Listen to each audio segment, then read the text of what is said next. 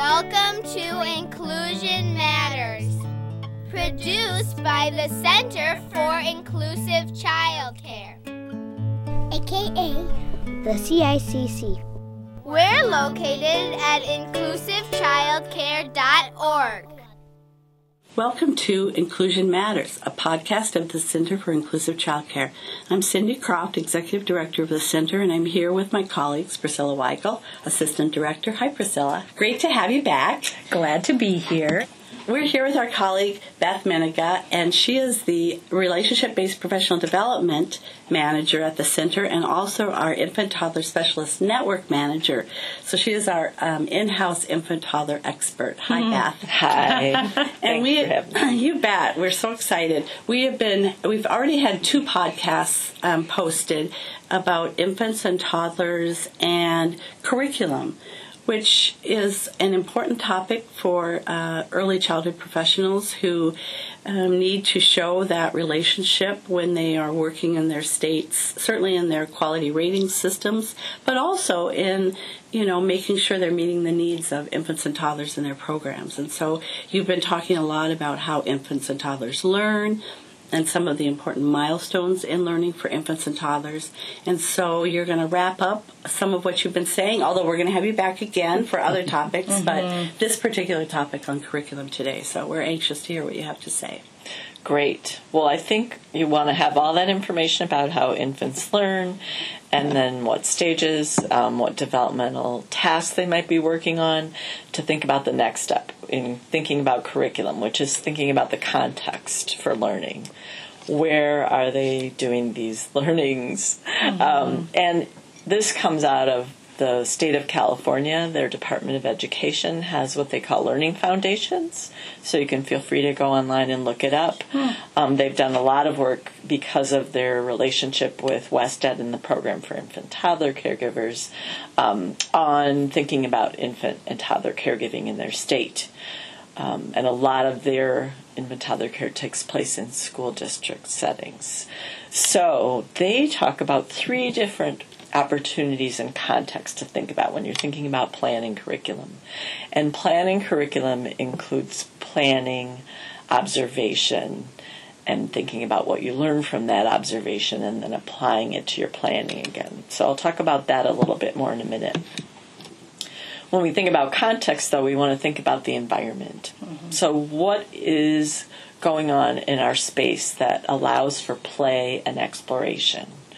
Um, um, and that includes all the physical um, elements that can be touched. We talked about that physical learning, that sensory experiences. It includes ability to move through space and explore what it's like when my body moves through space, what happens inside me, and what happens outside me as I move. Um, but also think about those infants that aren't yet mobile. How can they explore the world around them? So, what's going on that promotes that exploration is one thing to think about in your context for learning. Um, and then another is caregiving routines which is something we often forget about. Yeah. But it is really a key part of the whole day of an infant and a toddler, and they are learning so much during these routines about um, how to interact with others, what to expect from others, what happens when I do certain things. Um, and so part of the thinking about that involves us making them an active partner in those routines. So we're not just doing to them. They are not just little objects that we're making Manipulating. clean. they're people who we're interacting with and they're learning from everything we're doing during this interaction. So it's a challenge, but it also think of it as a blessing because it gives you that time for one to one, even if it's two minutes with this child Right. to connect. Um, so, um, some things to think about when planning curriculum around routines, which people may be less used to thinking about than environments. Think about how do you let children know what's going to happen next? Do you remember to do that so they can get ready? Remember about that controlling their emotions and their bodies? They've got to be able to do that, especially those young infants. But then as they get older, how can they be your participant? How can they do this with you? Mm-hmm. So letting them know what's going to happen, what you're going to do next, what they're going to do next, mm-hmm. inviting them into the routine.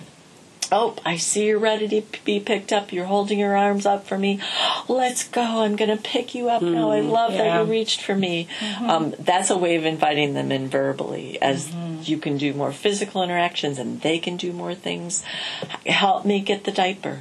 Yeah. You know, okay, now lift your legs. We do all these things automatically without thinking of it. But now it's time to realize that's a way that you invite them in and to be conscious of it, intentional, and doing it every Right. time.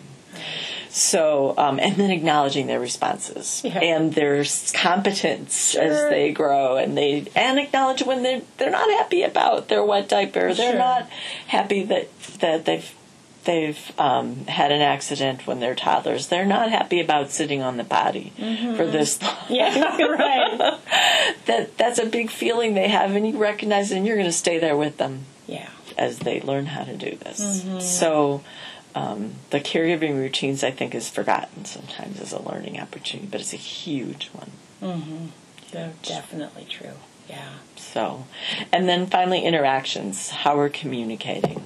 And I already gave examples of that with the routines, which is a great place to be doing that. Also, as they play and explore. We've talked about this in the language podcast. You Yeah. want to name what they're doing as they're doing it, but and that you want to have that serve and return, that back and forth. Even if they aren't speaking words that you recognize, the coo you coo back. Um, don't forget about singing. Yeah. We had a coach who went to a program that wasn't singing with their infants. Don't forget to sing. Yeah. Singing is a wonderful way, and rhythm is part of that connection to the heartbeat, that connection to regulation. Mm-hmm. And, infants aren't critics either. They're not. They be, are not. They're I not going to be a sad if session with not. someone who said, "I'm terrible at music. My kids say I'm chanting." I said, "Chanting is great. Yeah, yeah. Chant away. Yes. it still Yes. has a rhythm. It Yes. still teaches them language. It still teaches them that it's playful and fun, Mm-hmm. um, and um, that they can be a part of that interaction. It also teaches them what to expect again in behavior. Right. We communicate through not just words, but if we nod or we kind of look at them, what's expected and what maybe is is crossing a line, and they're Mm-hmm. learning those limits as they become mobile.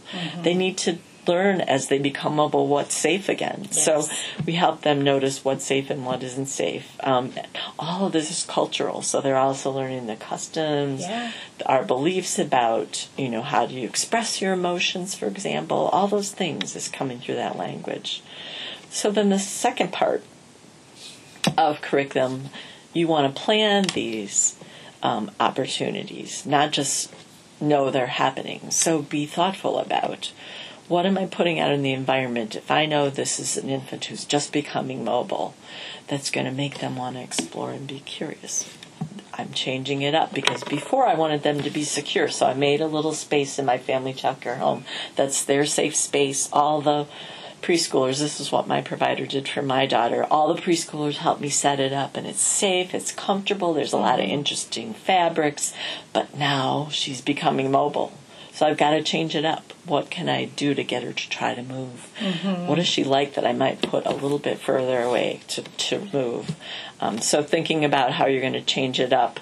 And then what do I think she's going to do? What do I think is going to be the response? And then watching and seeing what happens. Yeah. And as you watch and see what happens, it might give you new ideas for something else they can do. Oh, that was really easy for her.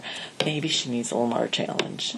Or that was difficult. I noticed she's having some trouble with this little part of the motor movement. What else can I do instead to help her um, get onto her knees or whatever it is? Because that's not not something she's doing really comfortably, and it made it too hard for her. Yeah. Um, so really, you're learning as you watch what happens, and then you reflect on that, and you say, okay, what what did I learn from this that I can do differently, or maybe more of?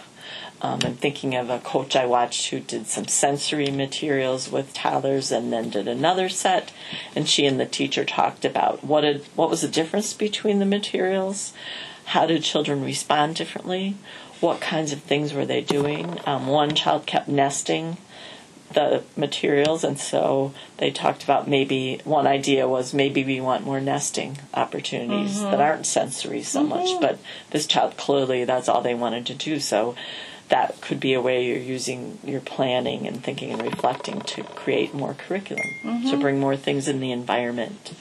Um, so that's just an example of how um, that observing planning the environment, the caregiving routines, the interactions, um, then watching what happens.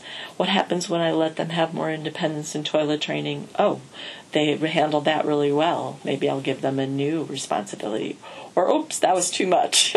Yeah. uh, Yeah. We're gonna we're gonna pare back a little bit. Or so and so did really well, and so and so's not ready. So this child, I'm going to offer more opportunities for that independence. This child needs a little more side by side coaching. I think that what you're doing today in this podcast is really helping um, providers who maybe are overwhelmed by curriculum and go, where do I begin? But then also you're reinforcing to those who do it so naturally and reminding them that they really are doing something so important. And also helping those who really need to decide, okay, how am I going to articulate the fact that I have a curriculum for infants and toddlers? What do I do? How do I do that? For if you have a quality rating system in your state, um, in Minnesota we have Parent Aware.